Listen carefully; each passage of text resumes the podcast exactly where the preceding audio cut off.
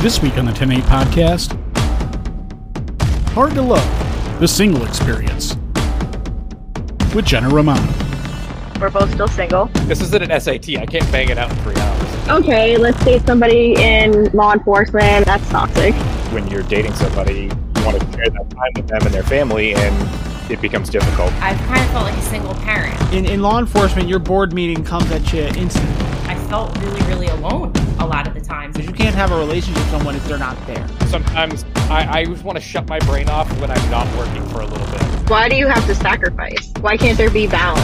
And I've talked to so many people today, I don't want to talk when I come home.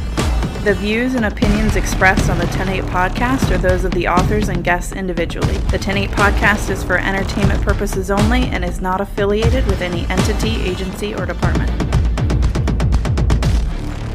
Good morning, good afternoon, good evening, and welcome to another episode of the 10-8 podcast. Today's episode 323, Hard to Love. See what I did there? The single experience. On today's episode, we have my good friend Jenna Romano and other friends Evan and Nicole.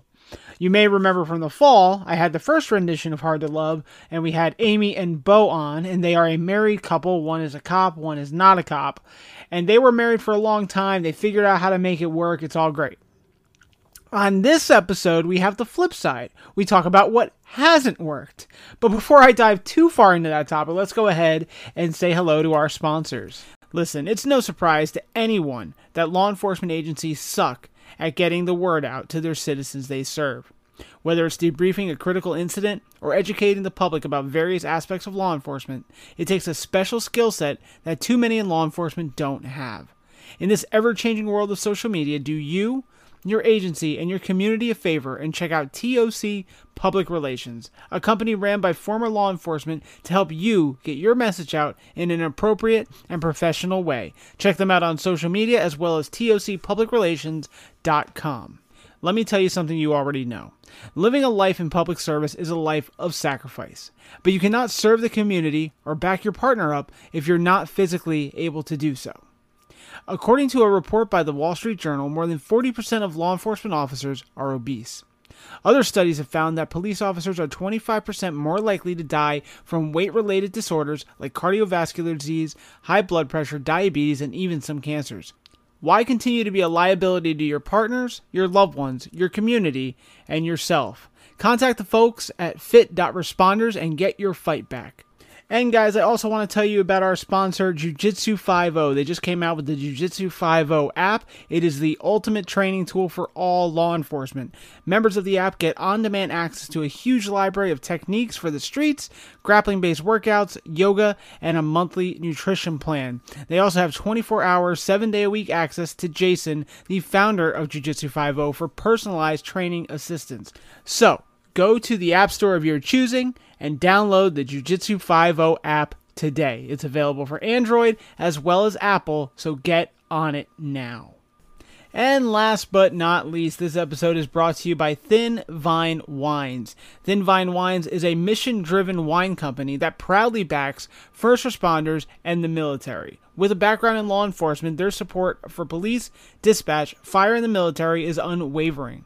Thin Vine Wines donates $2 from every bottle sold to law enforcement and military driven nonprofits. Making awesome wine is the vehicle, making wine with a purpose is the mission. Check out their social medias at Thin Vine Wines on Instagram and Facebook, and order online at thinvine.wine using the code 108 TEN, the number 8, for $10 off two or more bottles of wine. And listen, I just want to put it out there that if you own a small business for something that would benefit law enforcement officers or anything, honestly, as long as it's cop owned or former cop owned or operated, let me know. And if you want to use the 108 podcast to advertise and also 108 Instagram, please go ahead and message me. Let's see if we can set something up and we'll get your business out there. Always looking to promote law enforcement officers doing their thing. Back to our topic today. Um, the whole idea of the Hard to Love series came to me because I was thinking about how difficult it is for law enforcement officers to be in successful relationships. I've talked about it before, the divorce rate is embarrassingly high. And I feel like not much time goes by without hearing about another friend of mine having issues in their relationship or, you know, breaking up or whatever it might be. And the reasons are varied. In our episodes today, you're going to hear firsthand experience why relationships have not worked for um, for my guest today. Jenna obviously is in a married relationship with a law enforcement officer, so she goes ahead and kind of gives us the counterbalance as well to how things may work. And, you know, I have to wonder how much of the problem is job related and how much of the problem is personality of those attracted to the job. Or is it maybe a mixture of both? I kind of figure it's that. Now, if you're a single cop or if you're a cop in a relationship, really, you're going to have uh, something you can relate to in this episode. I almost guarantee it. If you do, I really want to hear your insight. If you either relate to it or you have a counter counterpoint, please contact me and we can make it work. You could either call and leave a voicemail and I'll go ahead and post that number, or you can message me directly on Instagram and we can go from there because the uh, the phone number is going to be changing in just a little bit, so I don't want to put it out there publicly. But for now, uh, as you may have noticed, this is a longer episode, so I don't want to spend a lot of time talking about it. So let's just go ahead, bring in my guest, and check out the single experience here on the 10-8 podcast.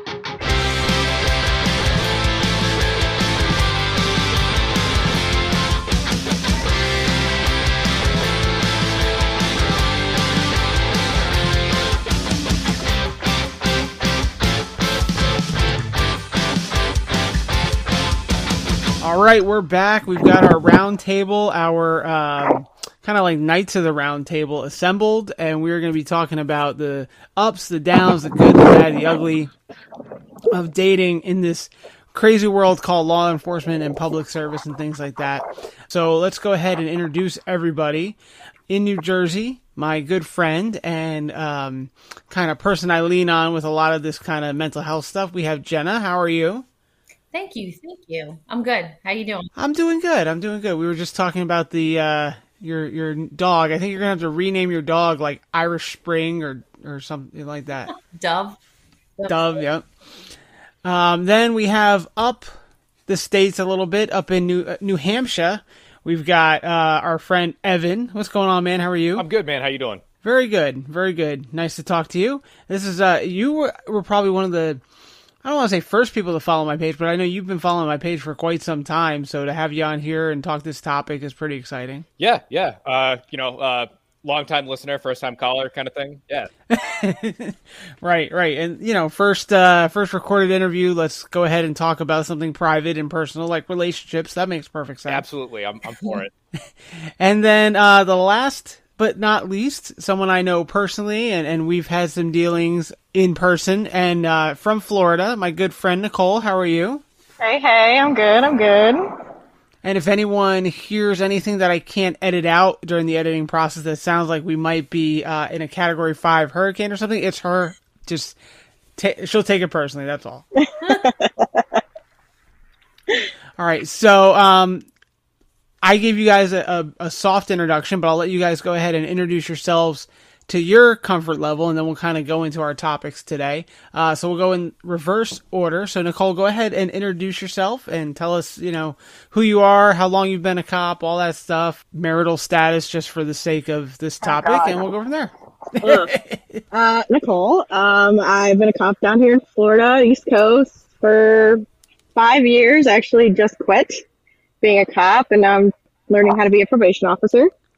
I'm single, been married, not anymore, for a long time, and just kind of living life.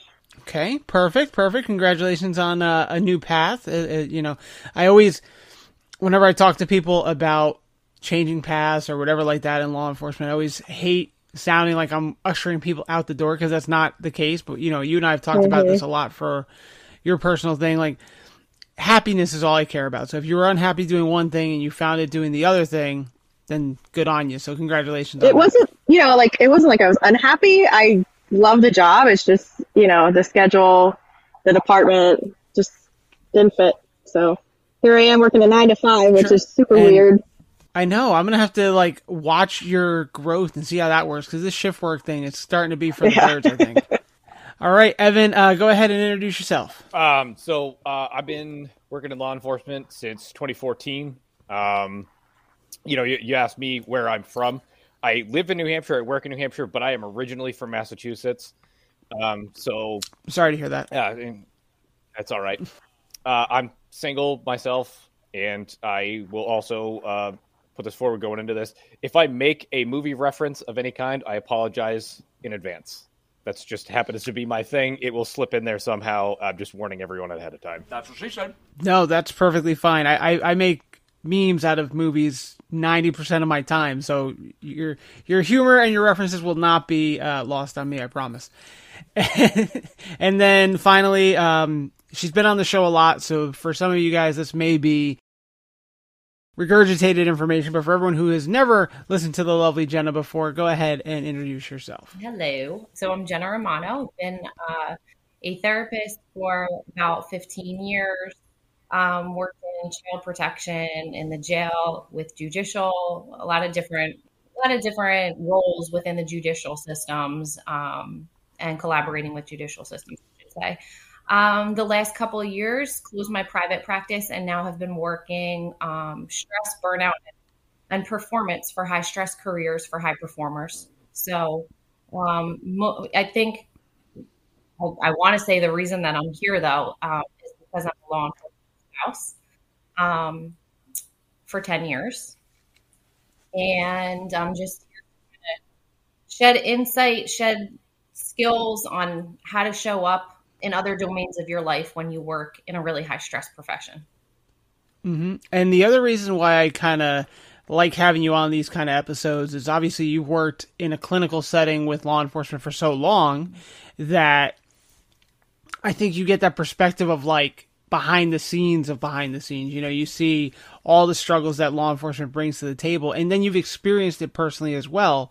Um, so I think that gives us a nice counterbalance or just kind of a fuller perspective because you know the things that we're going to share is obviously going to be from the one side and what have worked what hasn't worked. And you're going to see it on and you're going to have a perspective of both sides where you know you've obviously had clients and and personal experience going oh, you know, I can literally put these two pieces together and uh, hopefully give us some guidance regarding it. So it's always fun. And I think in our last Hard to Love episode, when we had uh, Amy and Bo on, they're kind of the success story, right? Being uh, a married couple for so many years, one in law enforcement, one not. You know, that was kind of, like I said, the success story. Now we can kind of talk about the struggles, I guess you could say, uh, leading up to that. Absolutely. So I guess we'll kind of open it up in your guys' experiences being in law enforcement and kind of going from single to dating, married, single, all that stuff. What kind of I don't know. Well, well, I guess we'll kind of open it up. What kind of issues? What kind of successes? What kind of things themes keep coming back up in those uh, situations? Obviously, no success. We're both still single. well, yeah, okay, that's fair. But I mean, through in some realm of it, there had to have been, I'm sure, maybe some level of success in somewhere, and then you know that maybe there was something that hit a snag or something. So, you know, obviously, you know, and I'm speaking from personal experience also, where dating a cop is not an easy thing on their part either. And d- dating someone while being a cop is not an easy thing or being in a relationship it doesn't have to be dating whatever level of that is. So i guess i guess we'll go to that one when you are in a relationship some, with someone as a member of law enforcement what have been some big issues and kind of obstacles that you've been faced with I'd have to say schedules, right? Because you know the okay the rotating schedules. Um, my department, we switched every three months, right, from nights to nights to days, and so when I want to sleep is when significant other wants to do stuff, right? So I'm off, but I have to sleep because I was just on night shift. But then, do you want me awake and grumpy and miserable while we're doing stuff, right? So mm-hmm. I'd have to say scheduling. Or when I'm off on the weekdays, that's like the best prime time to go on dates or do stuff, but they're working. You know, so then I find, okay, let's date somebody in law enforcement or, or first responder or whatever, um, because they have a similar schedule. And then that, that's toxic, you know, so it's scheduling is horrific. why why do you think that's toxic Cause we're all damaged, right? Like, you know, so it it just is it's never worked out for me. So Mm-hmm. Okay, Evan, what do you think? I, I was going to go the the same direction with like scheduling and and stuff like that. It's you know what Nicole said about okay, well, you know, I'm working nights and I come home and I, I need to get some sleep because either I'm going, you know, back in later that night or you know it's my Friday, Friday so to speak, and you know I'm trying to relax for the weekend and it's okay. Hey, like you know you need to get you need to run errands or yeah hey you know i want to go out and i want to go do stuff. Or you know the thing that we always talk about is holidays. Mm-hmm. and it's you know the holidays. Okay well if you're dating somebody or you know you're, you're in a relationship with somebody it's the holidays. Okay well who, whose family are we going to go and visit?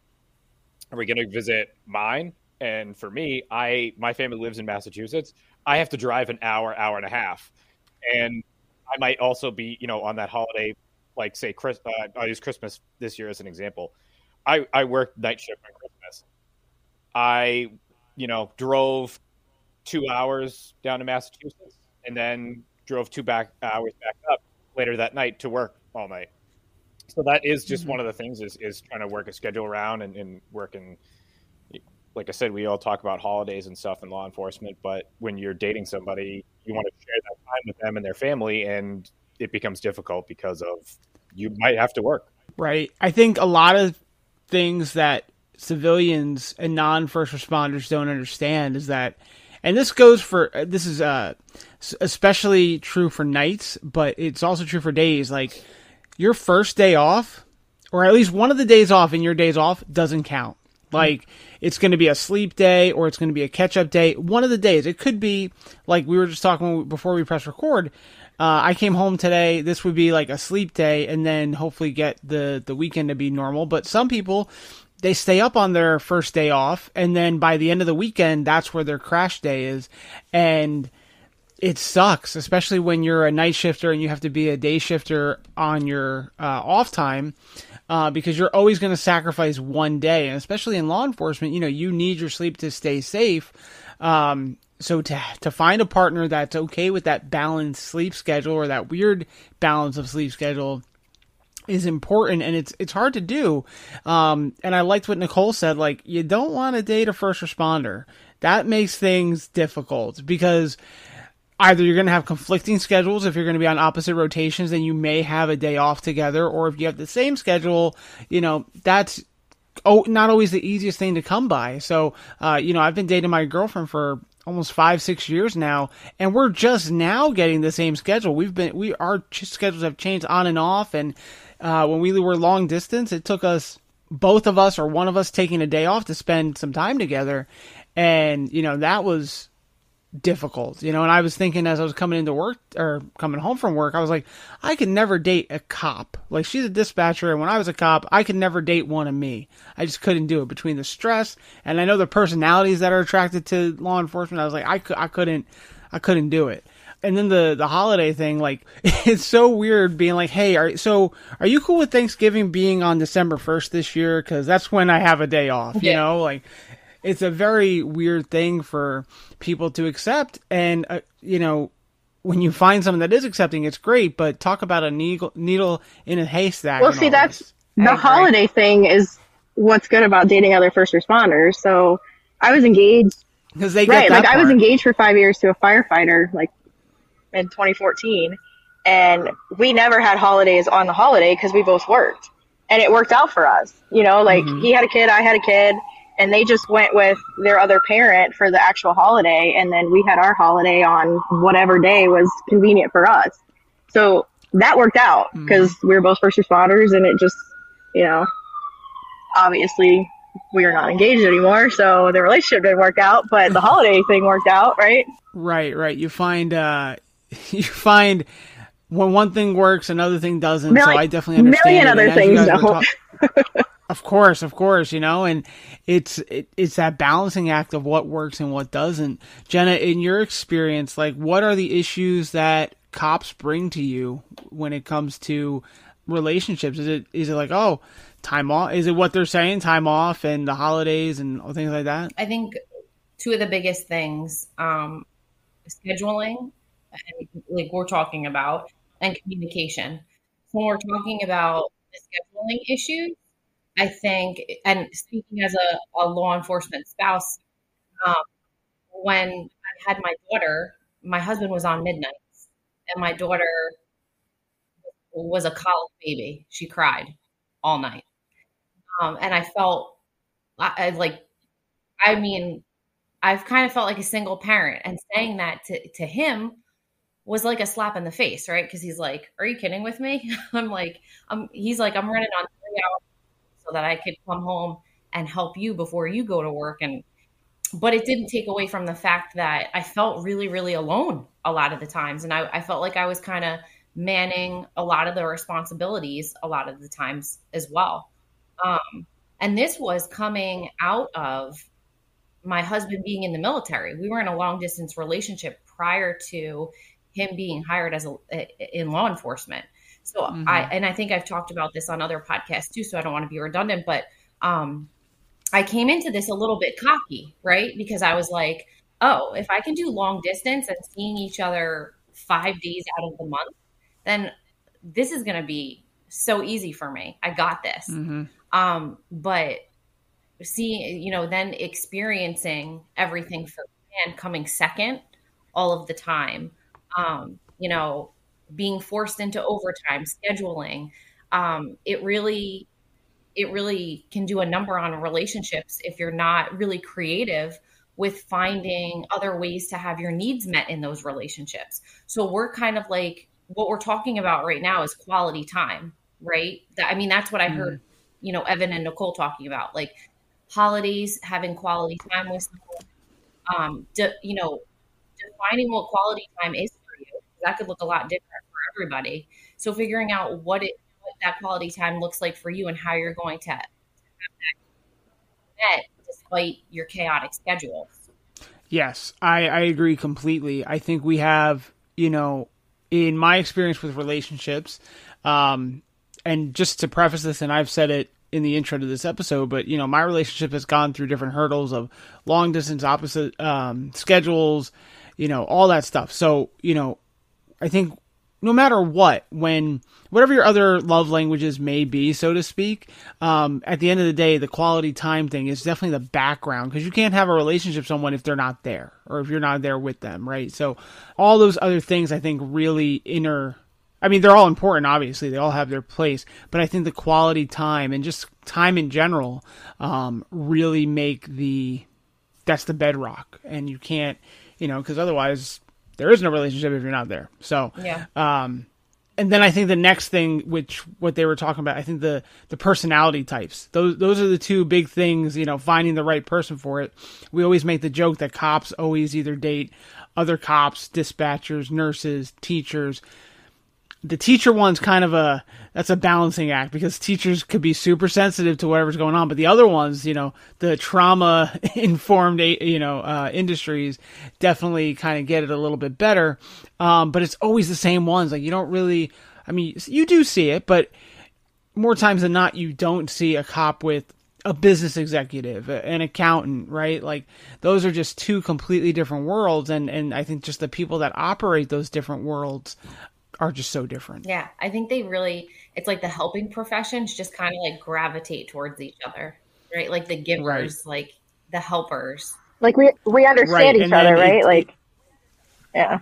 Right. But I think also those givers it gets weird because then it you know, you're in a relationship and you also turn into the taker, right? Like you obviously have needs that need to be met and everything and you know who, are, who's giving enough who's giving too much who's not giving enough and then you know when you're when you're so busy to help people you may miss that on a personal really you know personal re- relationship basis and then that's where we get issues. Absolutely. Where you may forget what your needs are because you're constantly the one doing and giving. So receiving can be uncomfortable or you're just you just kind of like become desensitized to like well what is it that i need after all? Because i'm just sacrificing my time. And i think that, that can definitely lead into your personal life, so to speak.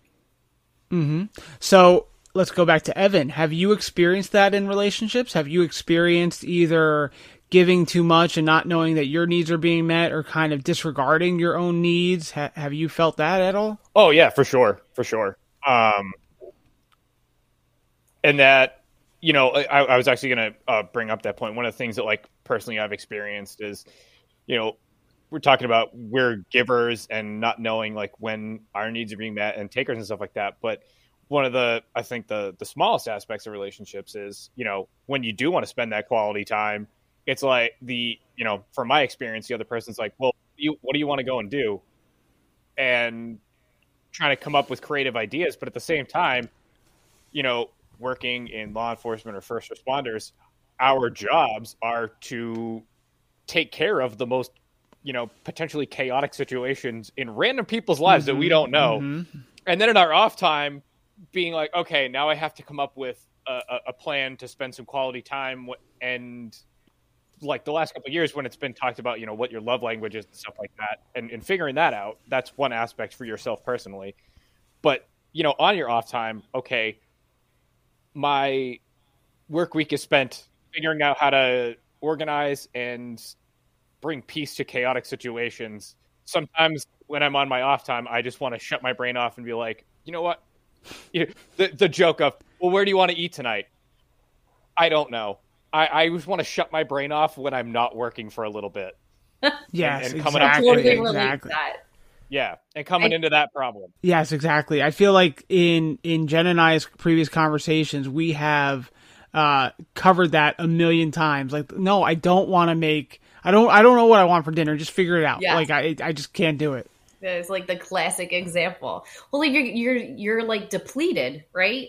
Mm-hmm. I, I mm-hmm. mean, I can say like as a therapist, seeing clients on the hour or close to on the hour all evening, like coming home, I'm like, I can't problem solve anymore. So like somebody just make a decision. I got I got nothing left, you know. Right, exactly. It's it's you know, it's I think we've talked about it like when your husband comes home and he's like decompressing, he's turning, you know, he's getting rid of his his work baggage and it's like, all right, well, well, I guess let's reiterate that cuz what you've said in the previous episodes kind of was you know, you kind of know uh, over time now um that he needs that decompressing and then you get your husband back basically. Yeah. He has like several different days, right? And like and he won't necessarily come home and be like, I've had a very stress filled day, day. I'm hyper aroused and I need relaxation and to calm and return to baseline. You know what I mean? Like he's not, no one's going to come home and say these kinds of things. But in essence, that's what's happening, you know? So some days he comes home and he sits in the bathroom for like a half an hour. He's he's not going to the bathroom. He's sitting in the bathroom on his phone.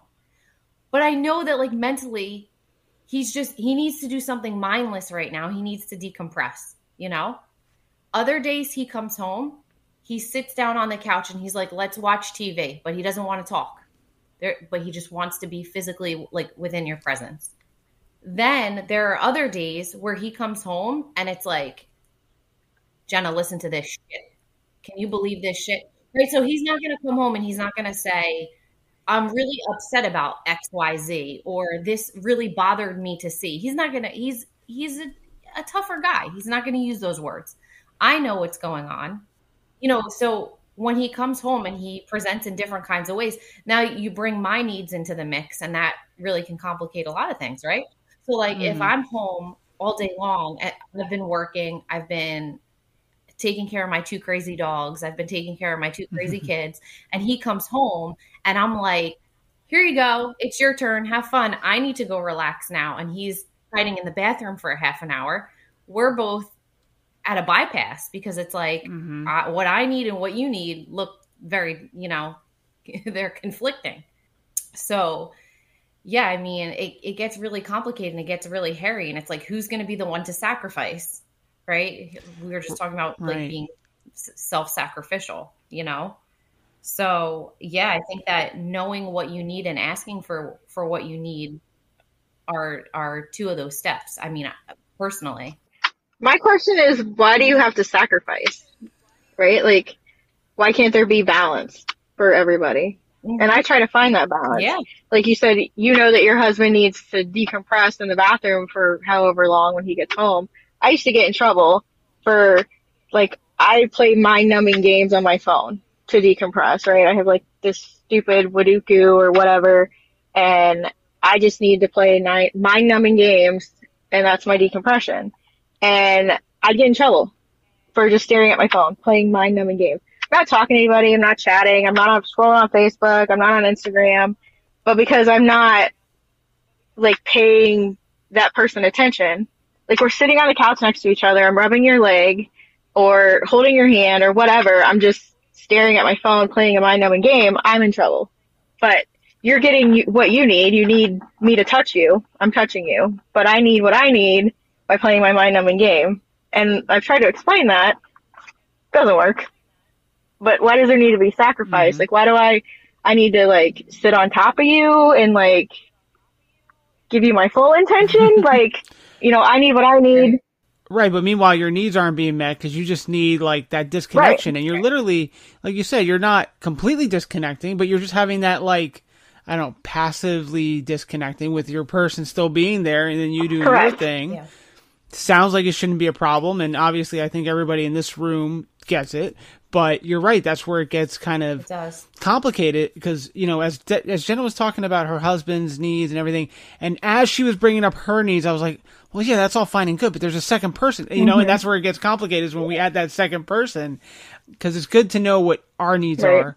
Then you add another person's needs, and it's like, shit, what do I do now? And it's that's where it gets hairy, and it's you know, it's that delicate balance. And you're right, it shouldn't be sacrificing one for another. It needs to be the understanding and that balance.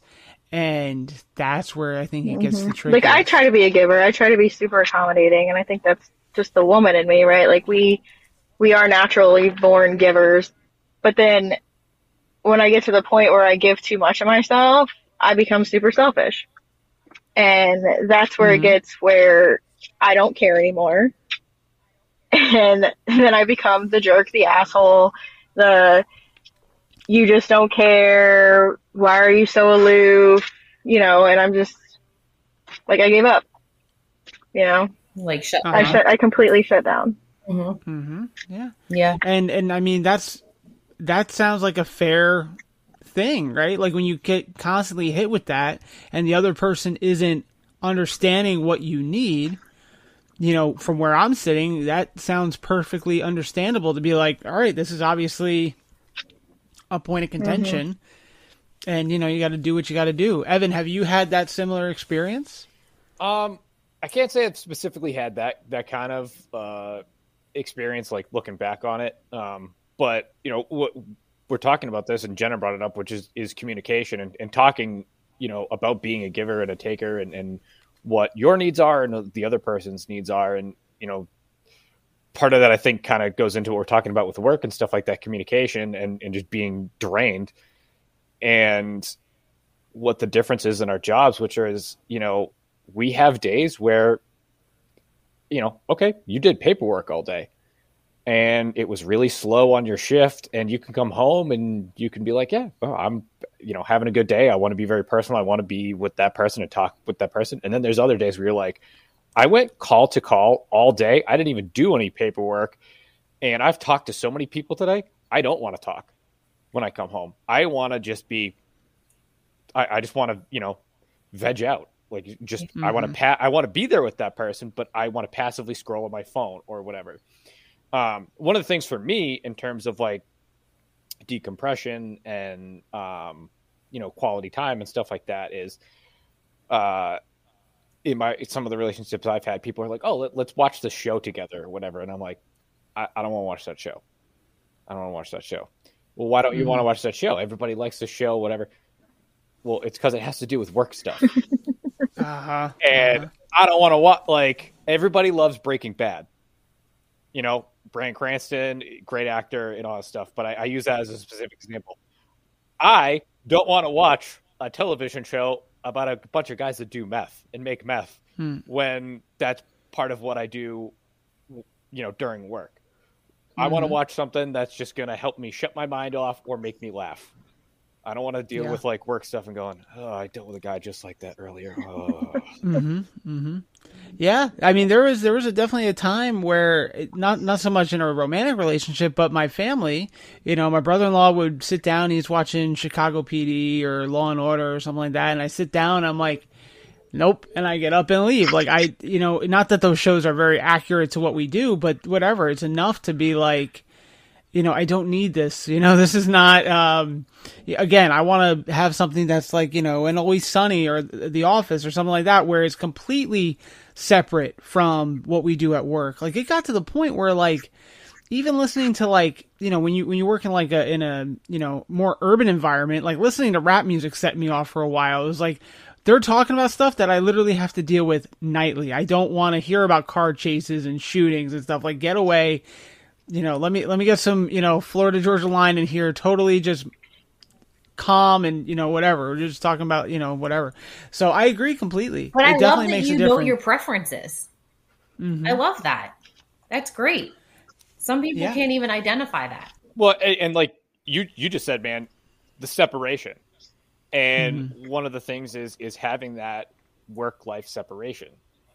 Um, I think for a lot of like younger officers that's something you kind of have to work on because we like you know a, a, lot of us when we get into law enforcement we're all in the like the yeah no i'm a cop like that's and i know you've mm-hmm. said it multiple times on your platforms dude that's not who you are as a person that's your mm-hmm. job mm-hmm. but it's not who you are and and trying to sure. find that balance and like we're talking about right now is is you know coming home and turning it off yeah right right and you know just another thought on that is like when you come home, obviously that's your safe space. That's your that's the place where you can vent freely and everything like that.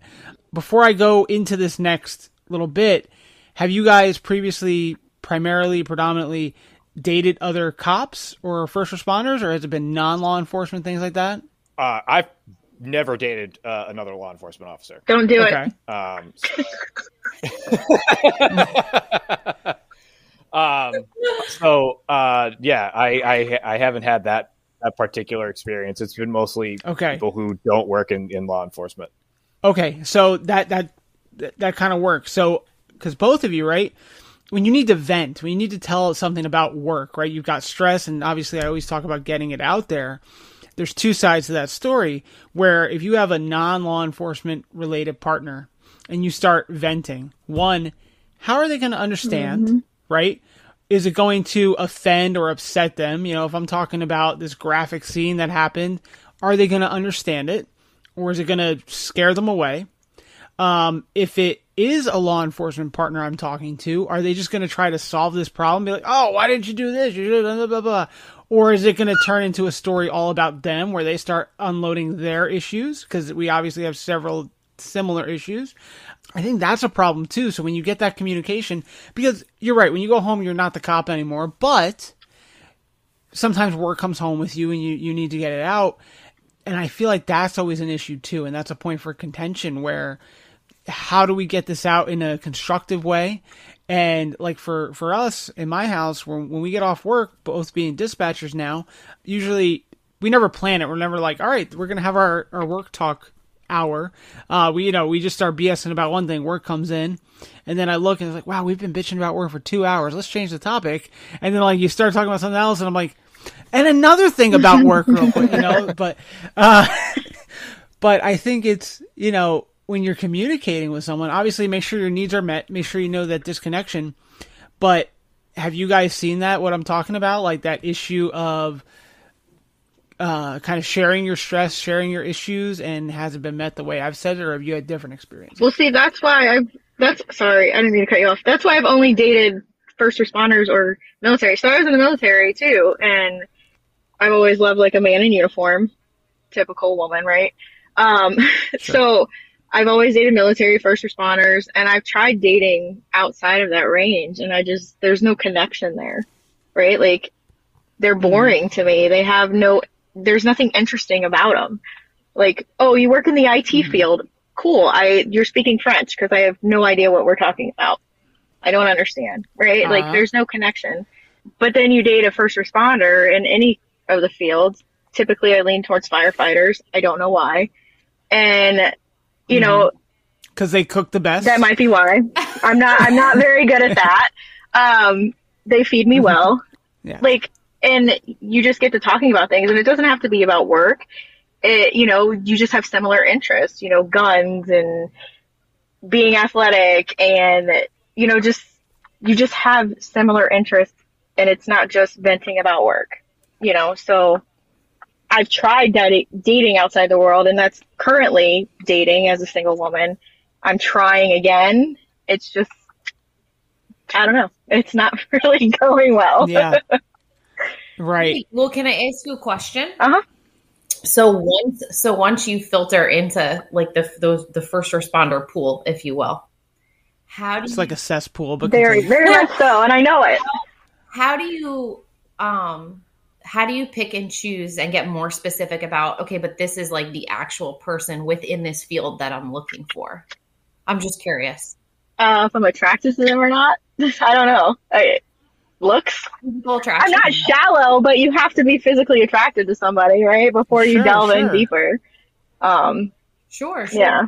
You know, I've talked to and just not even like about this with with female coworkers or you know just people, female associates, and I see that their their significant other's not a cop, right? And this is this is this is definitely probably my um, uh, Neanderthal brain taking over, but I, I look at that relationship and I go, how? Like how? Like like if the if the female in the relationship has the masculine career, how does that work? Like to me, I could never be a civilian and date a cop. Like that would just first off be off-putting for me. Like it'd be intimidating. Like first off, I don't want to date a cop because I'd be worried all the time. Like what's she getting into? She okay? Blah blah blah. And that's because I know the job. Imagine not knowing the job and going, "Oh my god, you did you did what?" You know, and I'm sure, I, you know, I'm, I could only imagine that it's the flip side. Like if, if I was dating someone non law enforcement related and how they would react to it. So I totally get what you're saying. Like, first off, being uninterested in what they're, you know, having that compatibility er- error and issue.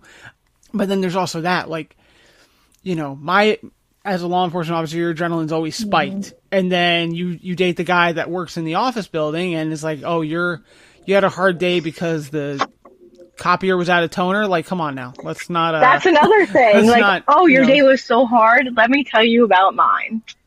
Like, right? I just dealt with the guy who rolled in shit. Like, come on. right, right. But now, now let's go to Evan, who's only done, only dated in that world, and let's talk about that. Ah, ooh. Um, hit me with the hard questions. Um, You have a it- voice for radio too, Evan. Just side note. oh, thank you. Uh. I um, it, it's funny. Funny enough, that was uh, I was a communications major and did radio in college, so that's part of what part of why. Um, Sorry, But, that's um, my ADD.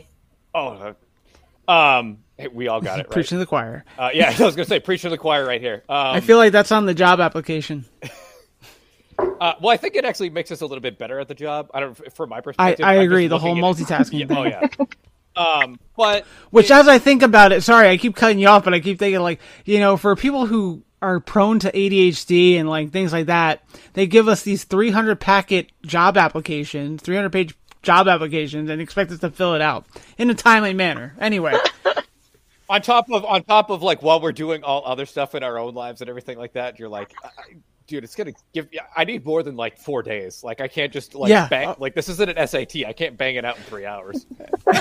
exactly.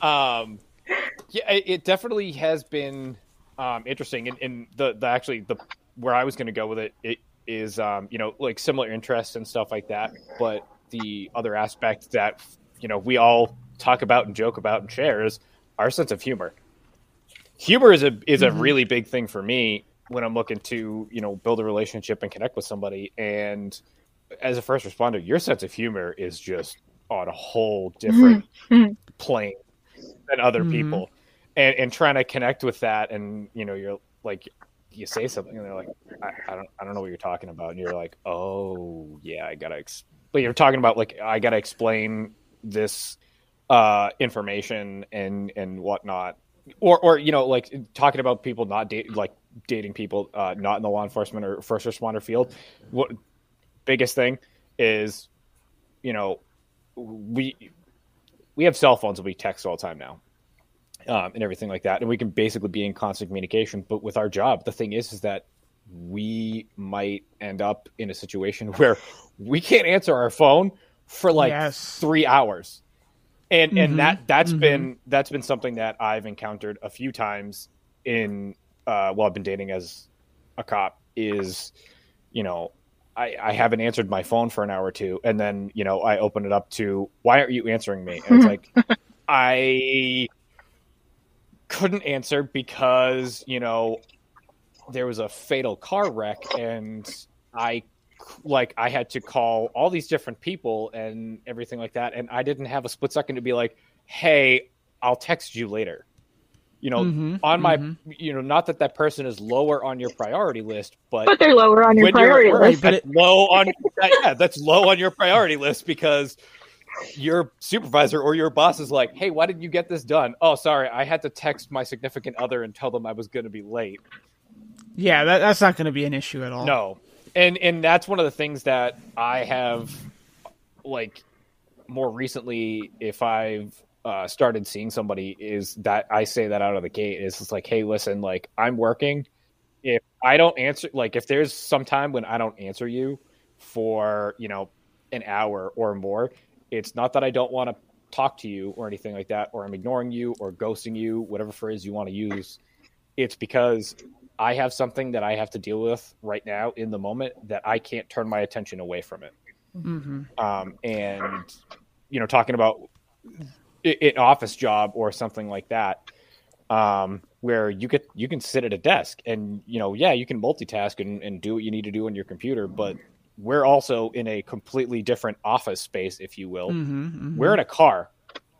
You know our office is a sometimes you know depending on where you work but you might have a desk or something like that but our, our office is a car and cars have four wheels and we go everywhere. And you know i can't just sit down and field phone calls. Your phone is your radio. You have to go where they tell you to go and communication yeah that, right and in, in law enforcement your board meeting comes at you instantly right? Like you don't you know you're just not like oh look on my outlook calendar i've got this planned after lunch. No like it just happens right? You never know what call is coming down the pipe. You don't know what dr- car is going to drive by you. You need to stop fatal wrecks um, as a great example you know like hey sorry i was kind of directing traffic for an hour and a half. I was on a armed standoff for two hours. Sorry i didn't get a chance to text you be like i'll be late. Just know that but that's a crash course in the culture that you know when we have unrelated to the law enforcement culture people in our lives you you about to learn really quick you gonna learn today you know like this is um and that i mean it's good that you've kind of realized that that's been an issue a point of contention in past relationships so that way out the gate be like listen this is one of the main things that happens every single time. You know, it's kind of like that meme. You know, I meet someone, we talk, they're interesting. I get on, you know, a call for two and a half hours, they leave, and then it's just the cycle again, right? Right. So it's good that you're starting to realize that, and it's it's you're uh, approaching it that way. You know, I had. I've not really experienced that. You know, my girlfriend, like I said, she was in dispatch when I was on the road, so it was no big issue. I would just stop texting her, you know, uh, in the middle of my shift, but eventually I'd be like, "Hey, I'm okay, but I'm busy." Or one time I remember working and we were chatting on the phone and something hi- super high priority came out. I was like, ah, I gotta go. And I threw my phone and, and it just happened, you know?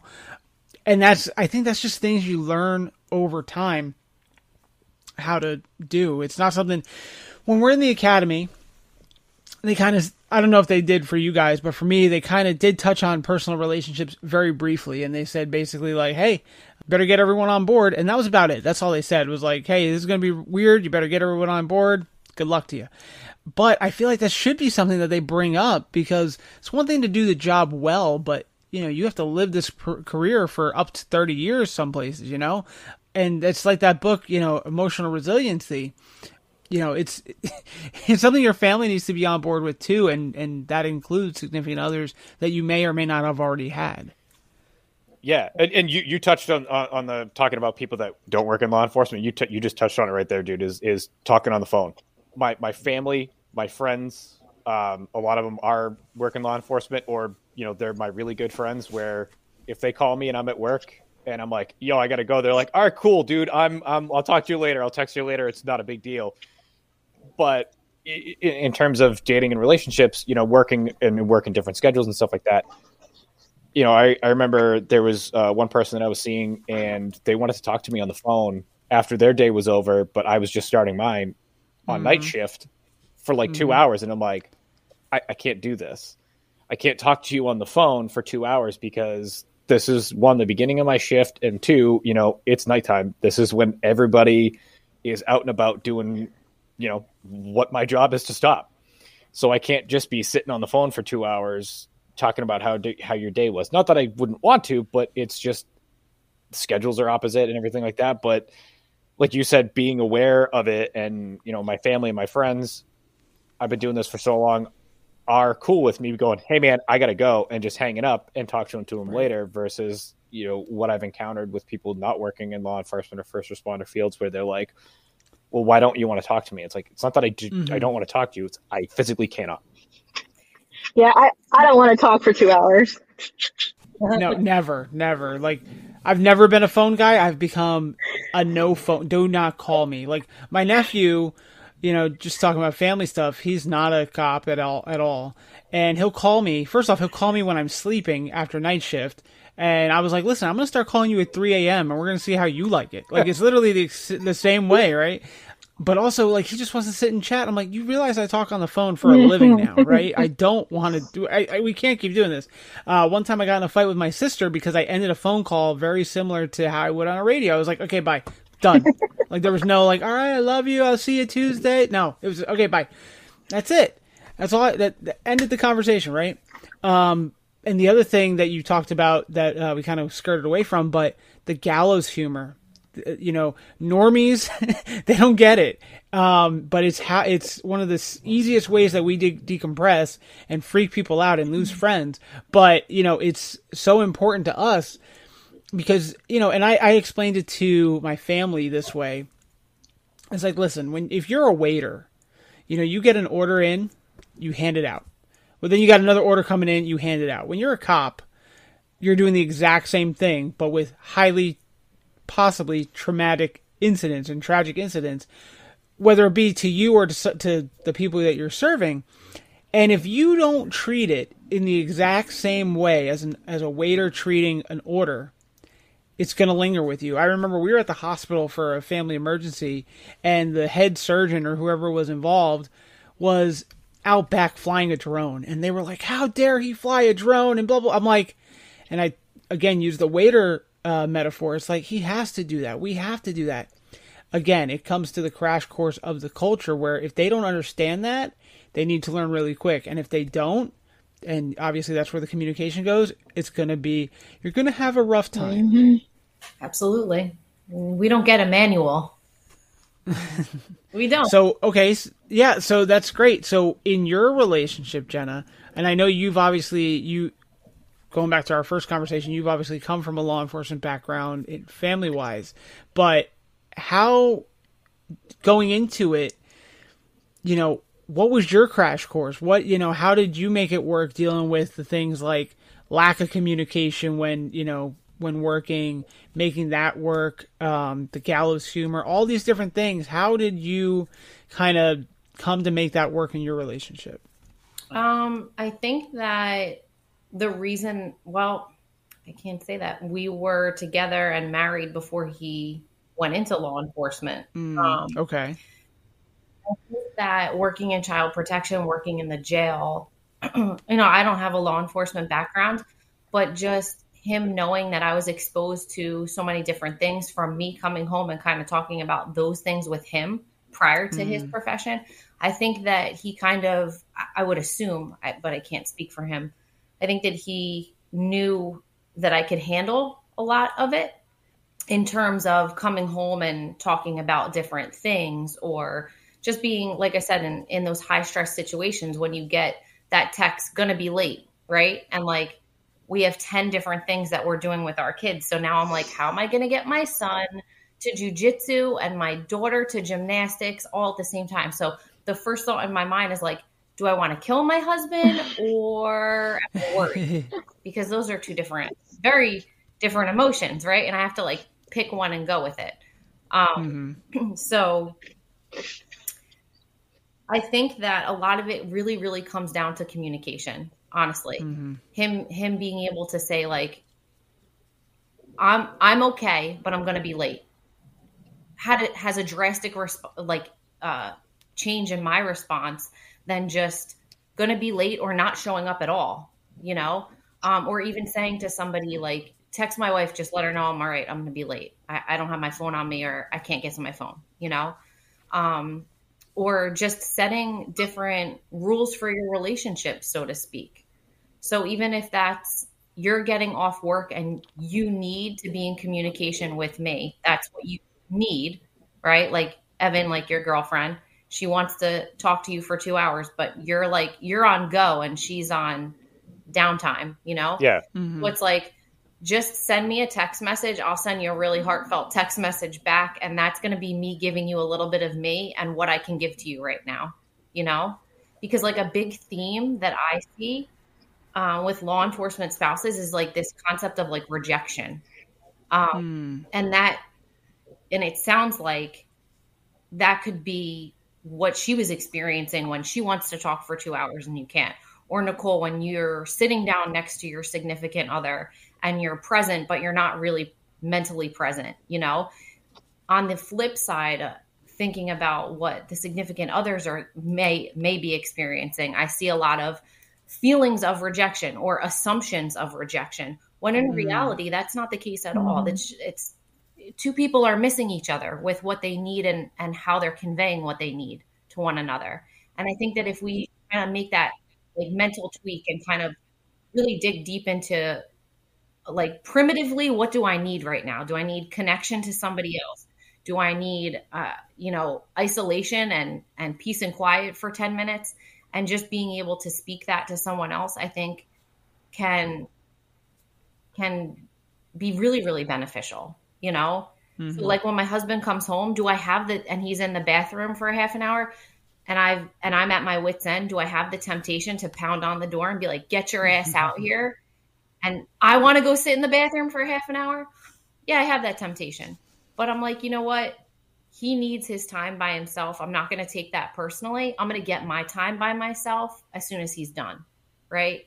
Mm. So just kind of like finding different strategies to um, work around some of those stressors. Right. Yeah. I, I think those are all very important. You know, it, which goes back to one of the first things we talked about was the communication aspect. And you know it's very easy to kind of get to the lack of communication and and you know them not understanding and blah blah blah. But you know it's it is a two-way street which is obviously what we were talking about also in the beginning. So i think you're absolutely right. I think it also all comes down to all these kind of reoccurring themes this whole conversation like partner selection is a big deal and where they come from, where their headspace is. Because I, you know, I remember before my girlfriend and I got together and, and dating a little bit in the non Leo world, but you know, it's very short lived for a reason. And, um, you know, talking to someone outside of it and just they you know they just weren't hip to it they they enjoyed the fun parts of it you know they enjoyed the high adrenaline and like hey th- again looks good in uniform. Well, I don't know if I did, but whatever. Um, you know, but we had that connection, and then when it when shit got real, it they weren't present. They weren't there for it, and you realize that. And I see it a lot where you got these like new guys, you know, and they they you know go out with the cocktail waitress or whatever. You know, like they met this chick at the bar. She's hot, and she likes the fact that I'm a cop. Cool. And then it's like, what else you got? And you know you and without getting too serious, you got to realize that with your ride or die, like when shit hits the fan and bad things happen, are they going to be there?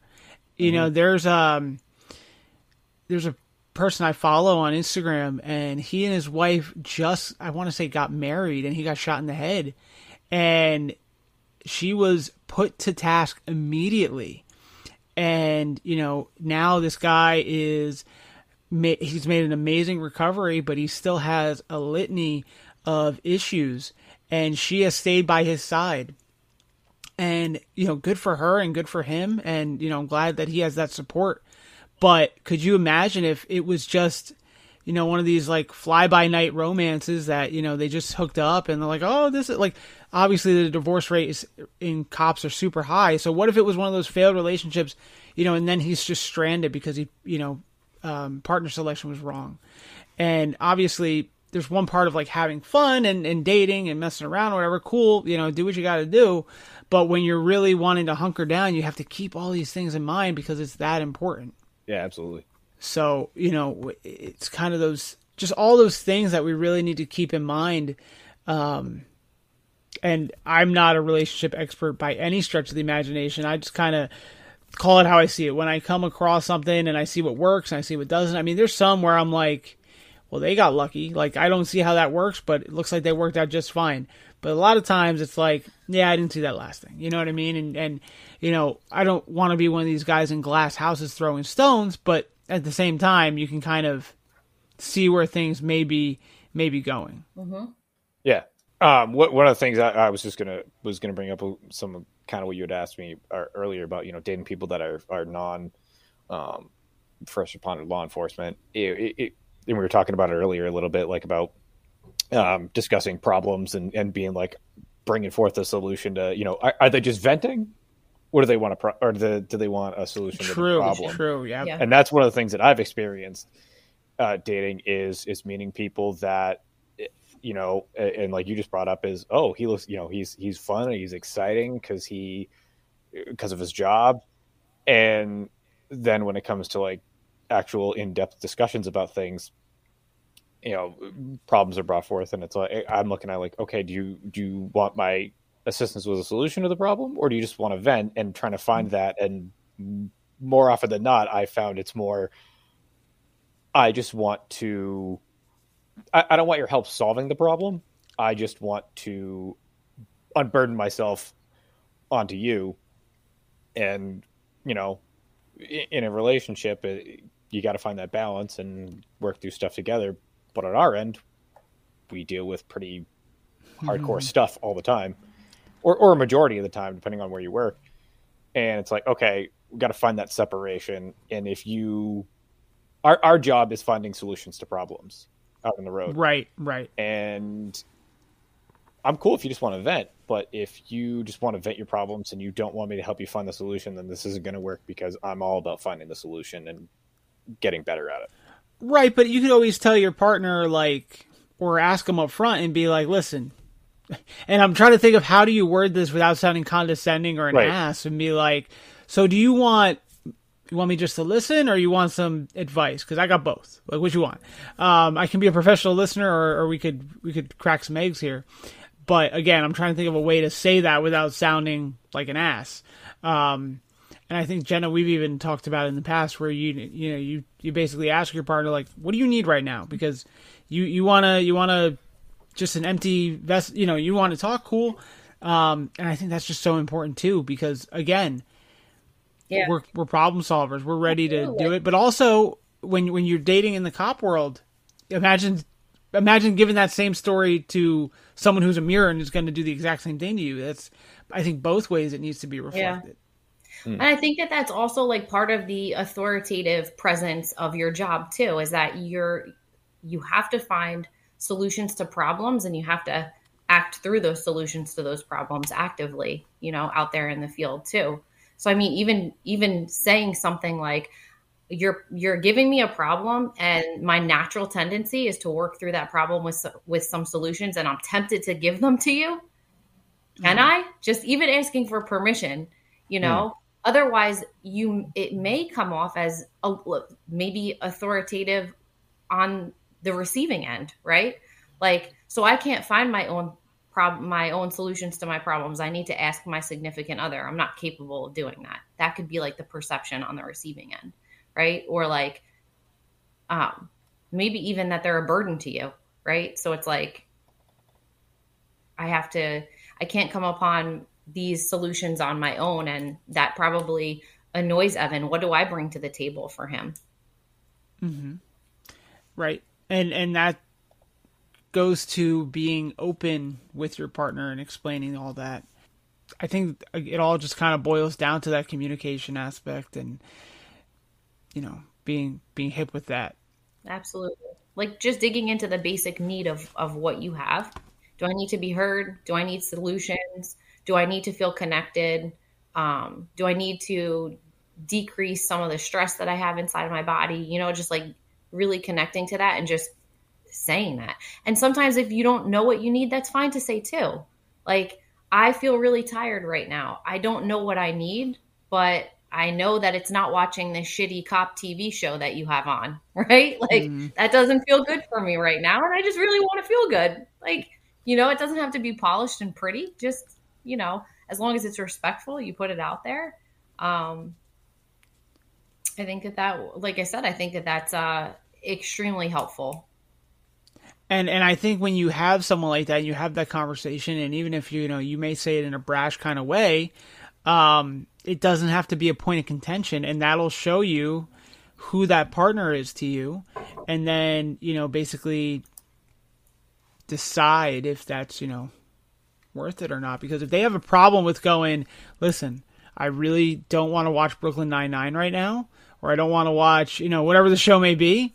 If they got an issue with that, that's a red flag, you know, and and you know, it should never, you know, I it should never be a point of contention. I would think of being like, listen, this isn't this activity isn't good for me right now. I need to do something else, and then they buck. You know what I mean? That right. that would be a problem. So, because mm-hmm. what it sounds like, Evan, is that not that you're always doing that, right? It's not like, listen, I don't want to do this, I don't want to do this. Yeah, yeah. It's just that specific item, so it should never be like it's never so that way they don't have to be like, oh well, you know, Evan just doesn't want to do anything with me. Fuck this guy. No, it's literally one activity I said that I'm not not into, and then you know, right, and and that. like Jenna and Jenna brought up too er, earlier about um, you know, the with her husband like coming home and you get like three different sides of him. It's it's not necessarily um I don't want to do that all the time. It's just that maybe I don't want to do that right now because it's I just haven't had that kind of day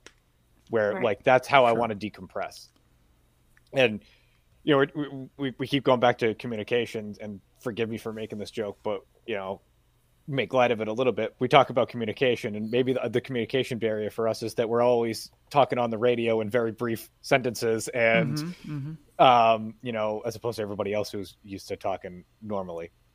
Right. Terrible, right. terrible, yeah, I mean, terrible joke, but I mean, but that's a good thing though. You can keep it concise and keep it direct, right? And sometimes when you need to fluff it up, you can fluff it up.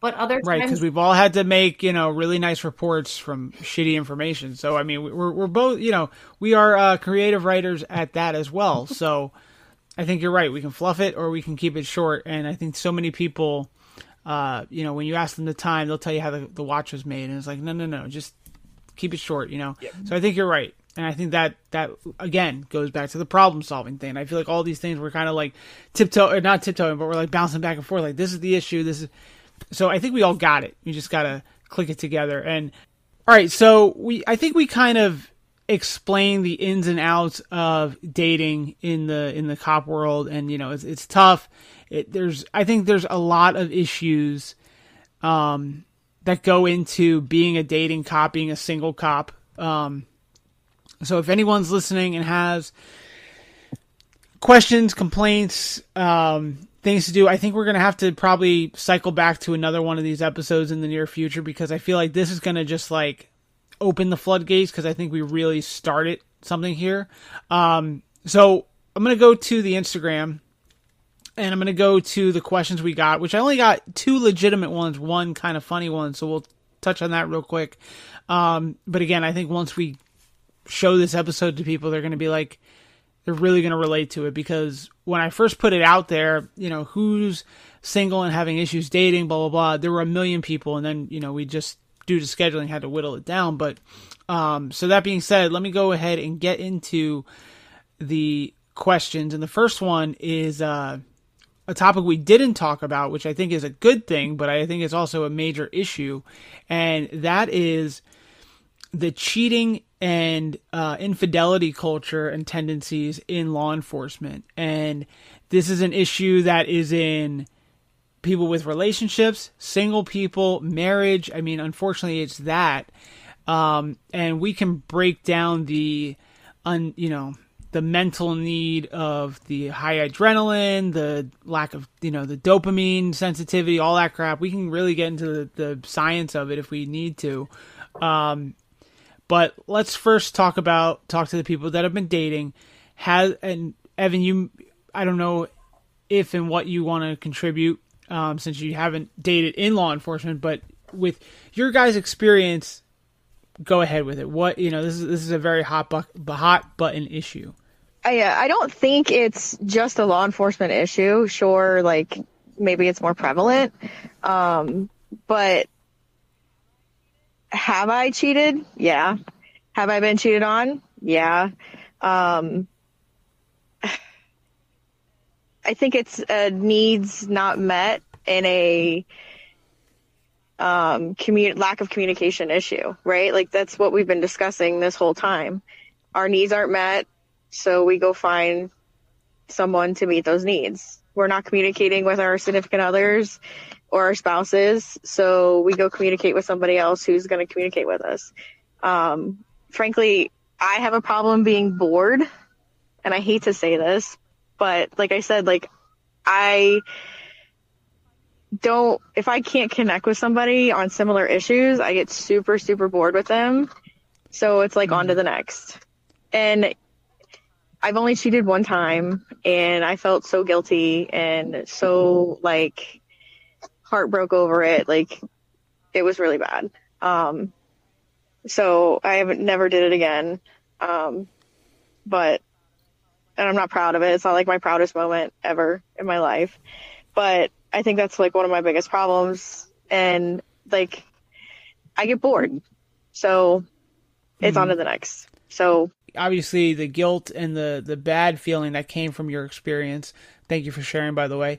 Um, is probably what kind of puts you at a lower threshold for dealing with that. Like when you're unhappy, just to be like, all right, I'm out, peace. As opposed to doing the immature thing and mm-hmm. like, you know, seeking greener pastures, but still going back home to your farm, right? Like that's not. And obviously, mm-hmm. anybody who's ever been in that kind of relationship is always like, well, listen, if you weren't unhappy, why didn't you just leave? I'd much rather that than that. But I think you're right. Well, that's because people people don't want to do the difficult thing, right? It's harder to just leave than it is to um, have your cake and eat it too, right? Like that's the easy route. Like I'm gonna go eat this cake over here, but then I'm gonna go home and pretend like mm-hmm. everything's hunky dory. And I'm not against doing the difficult thing where, you know, if I'm not happy, you're not happy. Why are we going to be in this miserable relationship together? You know, mm. I'm mm-hmm. just going to walk away, except for the one time I didn't. But, you know, I was just going to You live say, and you yeah. learn and you move on. Yep. And Evan, what's your experience with it? So I've been, you know, cheated on. And, you know, one of the reasons I guess, was that the person who did it, they, you know, in part of our relationship or as it went along, it was, I got told I was boring. And going back to what we were saying, but, it, but, but, I didn't mean to laugh. No, no, you're good. I was because I was going to say, like, going back to what we were saying earlier, it was because of like scheduling stuff. It was because I was working night shift and everything like that. Working you couldn't take your honey out to the club. I could not. No.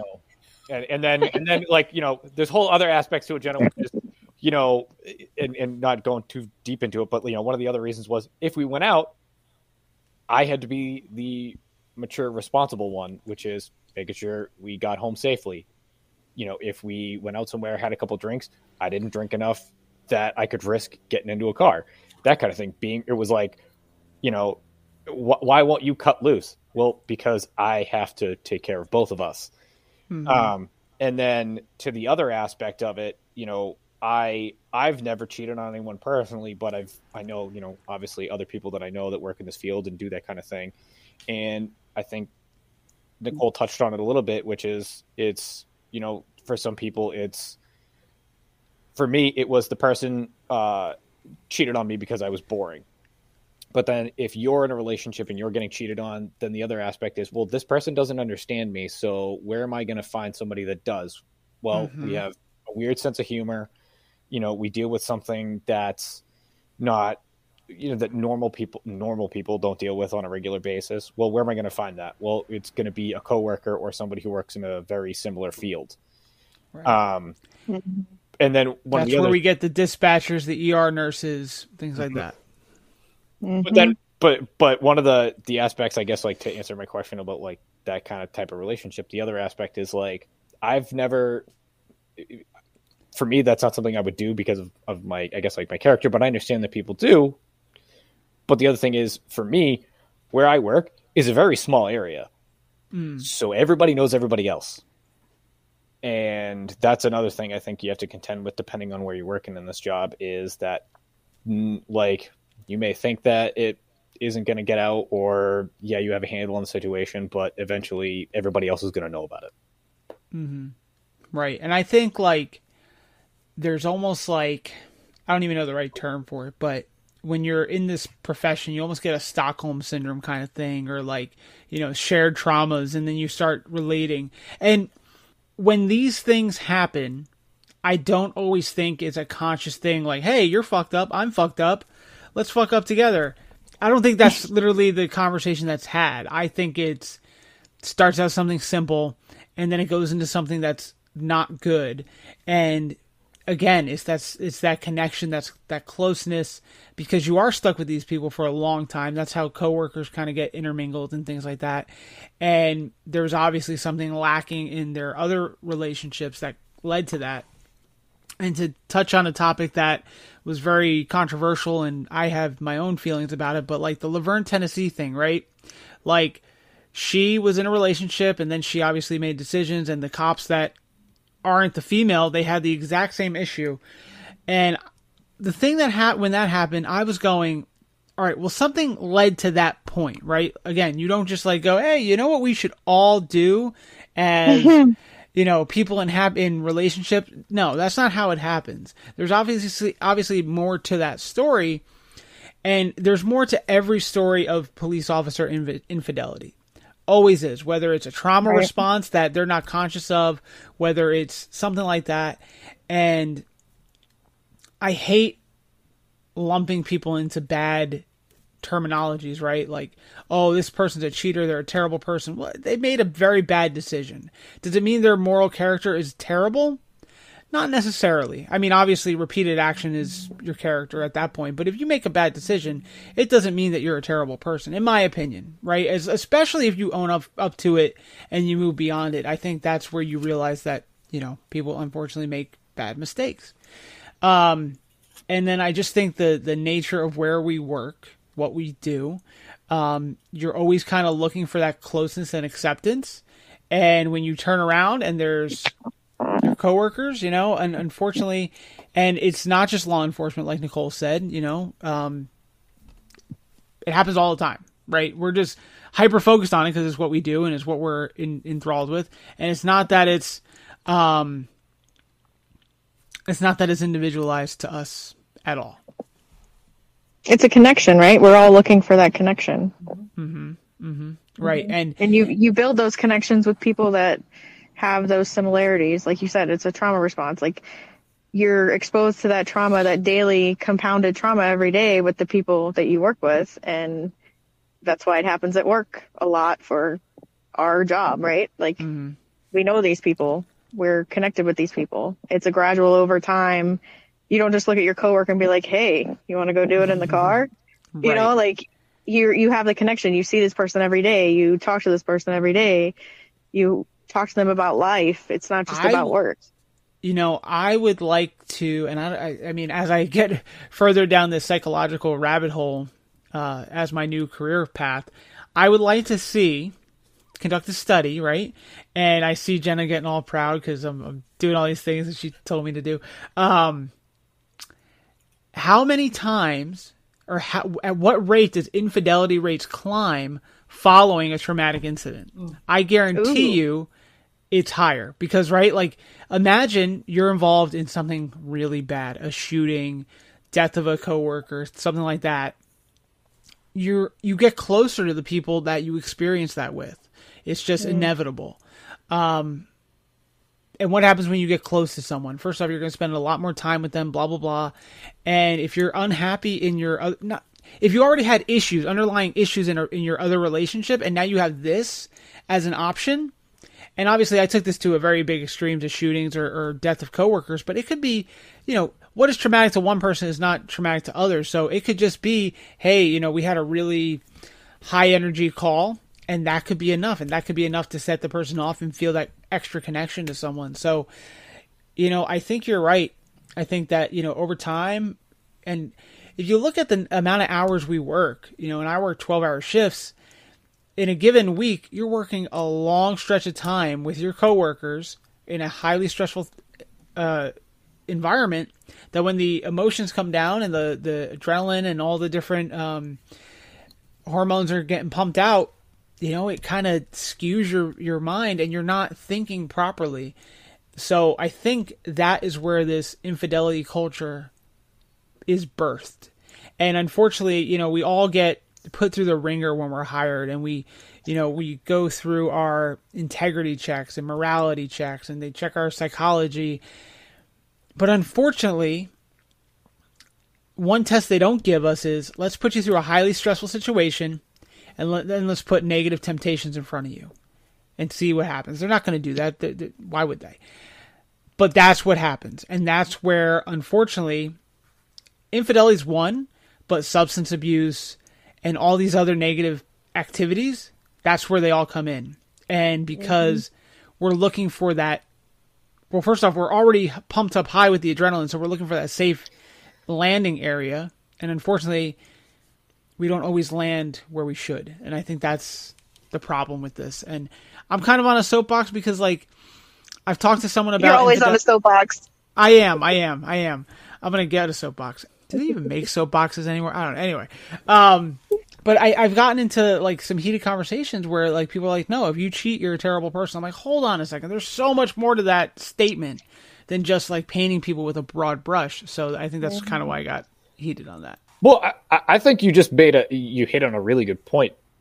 It, when you said like you know adrenaline and and all this other stuff with a crazy call, and then you're not exactly thinking clearly because and then you just went right to you know substance abuse and everything like that because my mind clicked when exactly when you said that was just like okay well you know when you're in college and you're dating somebody and or you hear a story about you know your buddy you went out to a bar or whatever and somebody has a couple drinks and they end up you know kissing a girl that they're not dating well why did they do that would they have done it if they were sober no mm-hmm. not necessarily it right. was people make terrible decisions while they're drunk and i'm not saying it's terrible decisions but not thinking clearly because of all that adrenaline and all those other chemicals in your brain that you're all the stress chemicals. Mm-hmm. Right. There's a there's a study that I, or something I read that said when you get into a traumatic situation and your brain is in fight or flight, um, basically it's to equate it to stubbing your toe really bad, which I just broke my toe, so I can explain this from experience. But doing that and then having to do a simple math problem. It's not going to happen, right? If, if, if when I broke my toe, if someone said, "Hey, what's two plus two? I would have punched them in the face to get out of here with that nonsense. Apply that to decision making in our line of work. Mm-hmm. When you are in a fight or flight situation and you're recovering from it, you may not make the best decisions. You may not be able to think logically enough to be like, "Don't go drinking and driving. Don't text that girl that you're not supposed to, you know? And I think that's what it comes down to. Not, you know, I'm kind of, I'm kind of hypo, hypothesizing, hypothesizing. That's the word. That's the five letter, five dollar word. I think that's what it comes down to. Yeah, no, absolutely. You've got your dopamine, which I've seen your memes on them before. I love, I love seeing that. So when you're in the acute stress, dopamine is up, right? Dopamine's up, but chronic stress, lowers your dopamine levels and you look for those dopamine hits substance abuse infidelity uh, gambling.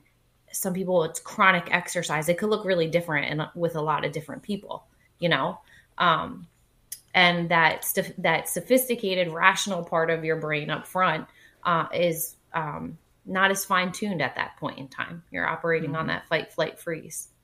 So yeah i'm picking up what you're putting down. I love it. I love that you're going there Right, right. See, we're, we're getting it a little bit more every every day. Every no, day drop start... those knowledge bombs. That's it. That's it. Hey, I'm paying a lot of money for this education. I might as well use it. Um, so the next question, and we kind of talked a little bit about it, and I actually stole this word when I was talking about it, but why is law enforcement a cesspool of everyone fucking their coworkers? Now we kind of talked about that part, and we kind of talked about it being a cesspool, and we kind of talked about why coworkers see, see each other. But do you guys have any additional uh, points on that? Because we're all hot. No, I'm just kidding.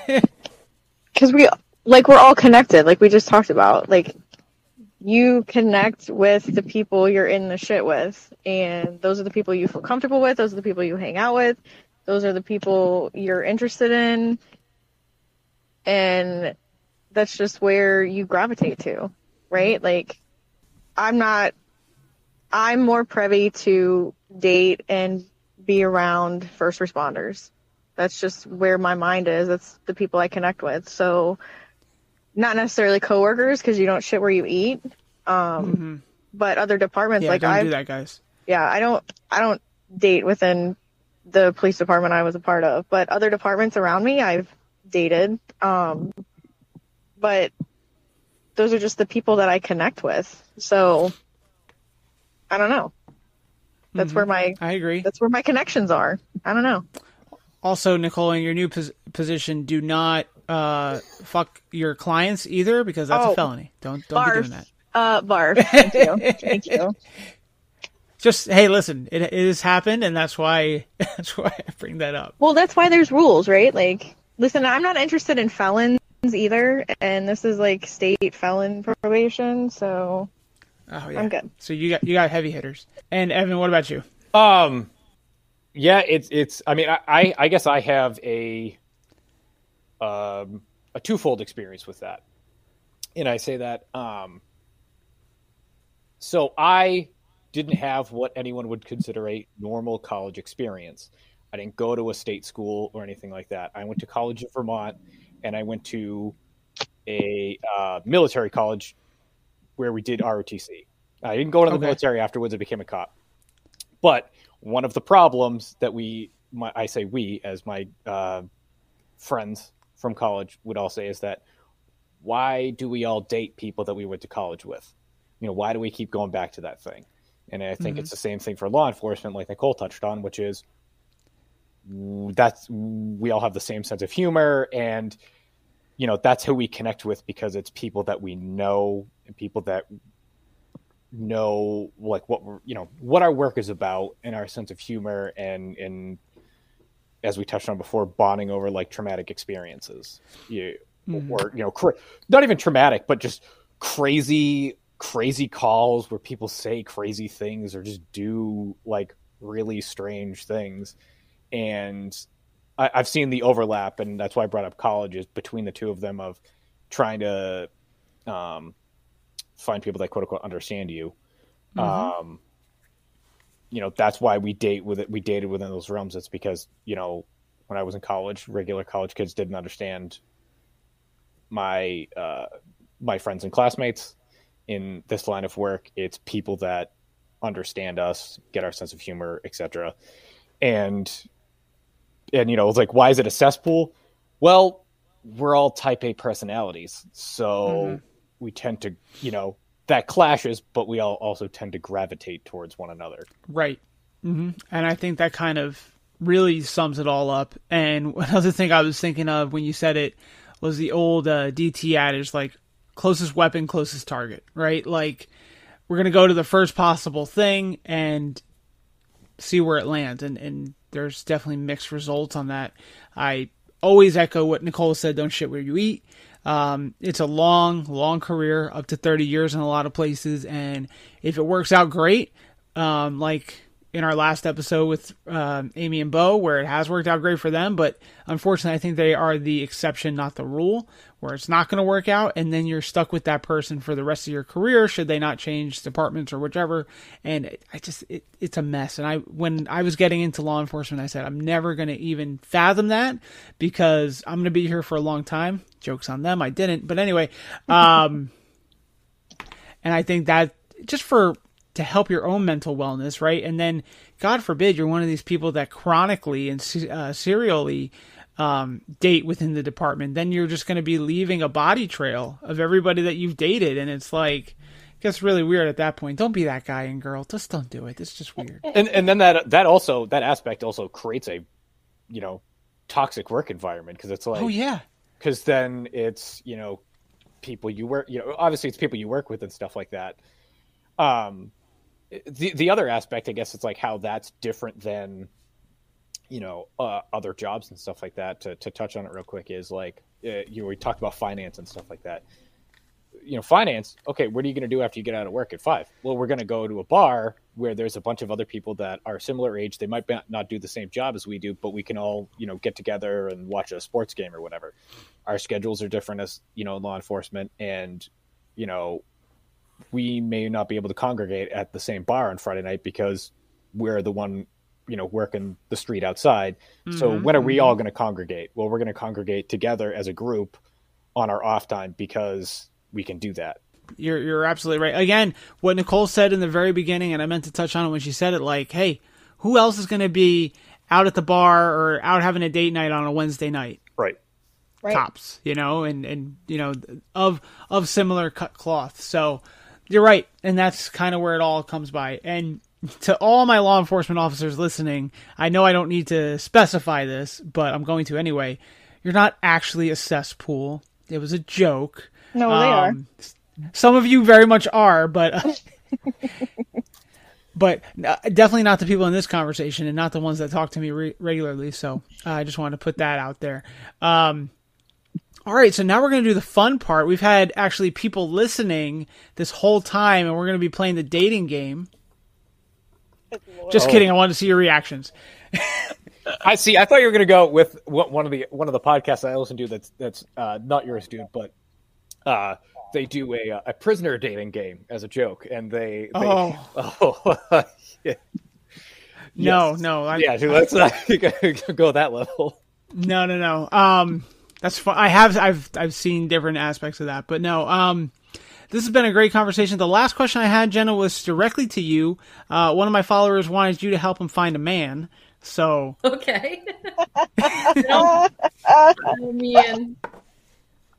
Okay. Of your uh, of your many titles, you can now add matchmaker to your matchmaker. List. Okay. Matchmaker, matchmaker, make me. Nicole just beat me to the punch on that one. Wait, Perfect. Nicole might be able to help. True, she's actually in the shit. She's in the cesspool. Right. She's got the connections. Well, what do they want? In or That's literally all they. said. That's literally all they said. Oh. So I guess we'll have to see. Okay, um, fine. Guys, this is this has been a great conversation. Um, I think it, it it covered a lot of information. Like I said, I think it's, it's just the tip of the iceberg, just the tip. Um, and we're going to be maybe able to uh, regroup on this a little later after this has kind of marinated a little bit and let others kind of get their two cents in. But as uh, we're going to go ahead and close up in just a second here, but I'm going to go back around the room, and if anyone has any closing statements they want to make about dating or anything like that, um, we'll go ahead and do that. So we'll start with Jenna. Oh man, the pressure. I think we ended off the last time with this, and I, I just I think it's worth saying. Um, if at any point in time you feel like your relationship is in an unhealthy place or you're in an unhealthy place and um, date your coworkers. Oh wait, no, sorry. yeah, right. Um, look into therapy. It's not. It's it's not. Um, it can be very proactive. It doesn't always have to be reactive. So, um, yeah, that's all I have to say. Nice. Um, okay, and Evan, go ahead. I guess what for for me, like right now, and, and what I say is, is advice is just you know, uh, don't look at everybody what everybody else is doing. You, you got to do yourself. Figure figure yourself out 1st mm-hmm. and then and then try to make it work. That's very important. You're right, and I think a lot of the stuff we talked about in the beginning was like figure yourself out, you know, and figure out what your not your wants and needs are so that way, when you add that second person into that equation, you already know what you want. And it, like you've been doing, you know, kind of expressing, like, hey, this is how my communication is going to be. Kind of take it or leave it in a, in a very polite way, mm-hmm. you know? Mm-hmm. And I think that's important. And I think, you know, that lays the groundwork for a healthy relationship. If you're upfront with knowing what you need and what you want out of another person. Exactly. And Nicole, we will wrap it up with you. Stay away from the dating apps, the Tinders, the Hinges, mm. the whatevers. Um, and if you are on them, please do not post pictures of yourself in uniform. Like, it's ridiculous. Like, yeah. no, I know you're like trying to get clickbait, but holy moly, it's ridiculous. And it doesn't work. What about it? That? Doesn't work the way no, you want it, it doesn't. To. So, and and we're gonna make instead of like a TikTok cop Instagram, we're gonna make a Tinder cop Instagram. Oh my god, that would be anyway, amazing. So to, you know, amazing. that to, to touch on on uh, what Nicole said real quick. Yeah, the dating dating apps are just that's a, we could cover a whole different aspect of that topic in terms of law enforcement and how difficult navigating that is. But yeah, stay away from those. Right. Talk oh, about God. cesspools. Absolutely. Yeah. All right, guys, this was amazing. Thank you so much for your time, your openness, your discussion, and like I said, we will be uh, linking up. I think soon because this is a very good conversation, and I want to keep going with it. So, um, and you guys, you you made up for my staying up after my bedtime, and I appreciate it. Thank you. appreciate you. Appreciate you. Oh, uh, oh, stop! Oh, stop! Thank you, guys. Uh, everyone listening, stay tuned. We will wrap this up, and uh, everyone, you three, we'll talk soon.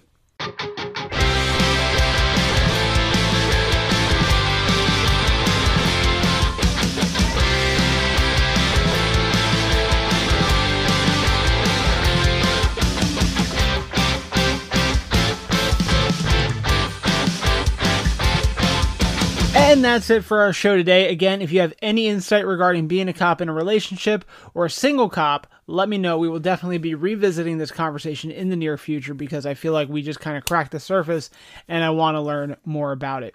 The next hard to love conversation, I want to look into cops that are married together. Two cops in a married relationship and see what that dynamic is like.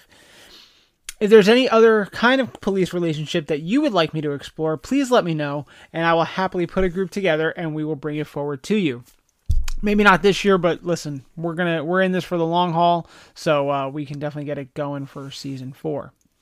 Next week, our episode is with a retired firefighter. I know, I know, I know. He's so gracious to put down his Xbox controller, unrecline his chair, put the chili to a slow simmer, and sit down with me for an hour. My guest is Mr. Phil Klein. He's the host of the Stories from the Road podcast, an amazing show that takes stories about first responders and provides it to the masses. I was on the show back in the fall, and it was a great episode, an amazing conversation. You want to go ahead and check that out and prep for next week.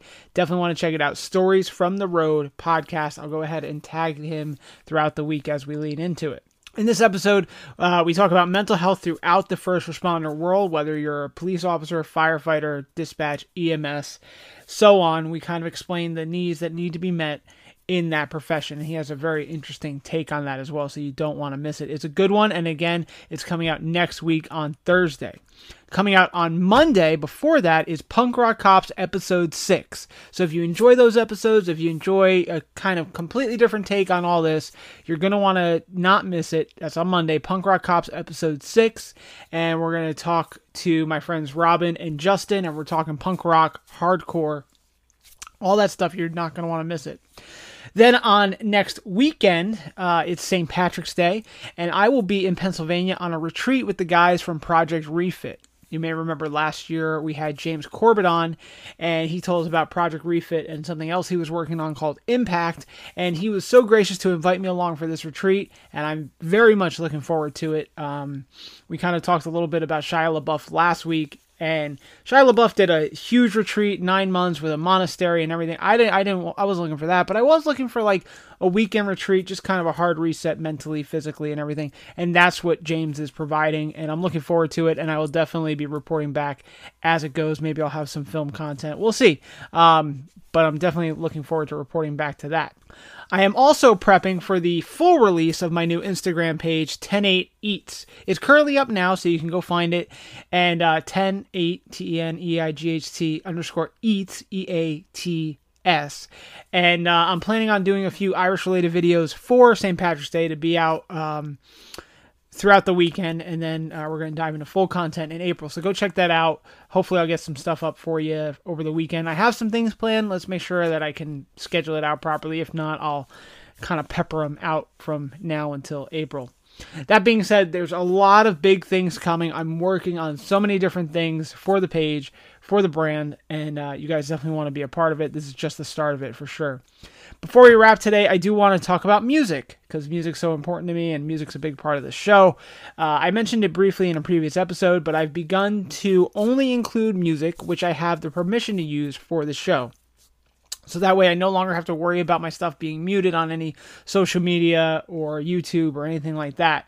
So that being said, the music has been provided by retired police officer from uh, Maryland, turned musician Jeff Smith. He was on the show uh, last year as well. He's a great guy. He does the intro and also my transitions um, from interview and out.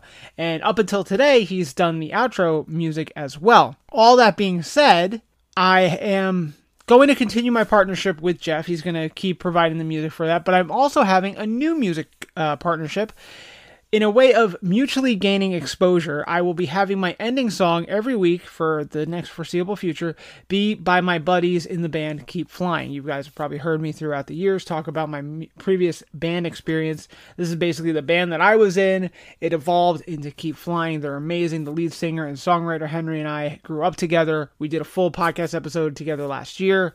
Uh, we continue to talk uh, regularly. His music always resonates with me personally, and uh, as he and I navigate our 30s, we continue to work together, and I hope that we continue to do that for a very long time. All that being said, our closing song today is the Keep Flying song Late Reply off of their 2020 album Survival. I had this song on in my house over the weekend, and the opening lyrics resonated with me, and I was like, I gotta put it on the show. The lyrics are I'm doing too many things, I'm overstimulated, can't concentrate on any moves I'm making.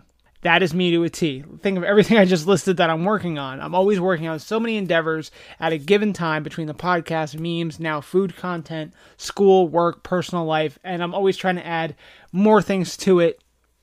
I don't know if it's a kind of response, a way to kind of distract myself or what, but it's one of the reasons why my therapist told me to pick up fishing, which I will be reporting on uh, soon as well. So, that being said, go check out Keep Flying uh, the band on Instagram is Keep Flying Band, one word, Keep Flying Band. And uh, they're on all socials. Listen to them on Spotify, Apple Music, whatever. They're on there too. They are also always touring, so if you see them in your area, go check them out. Be sure to tell them Charlie from 108 sent you.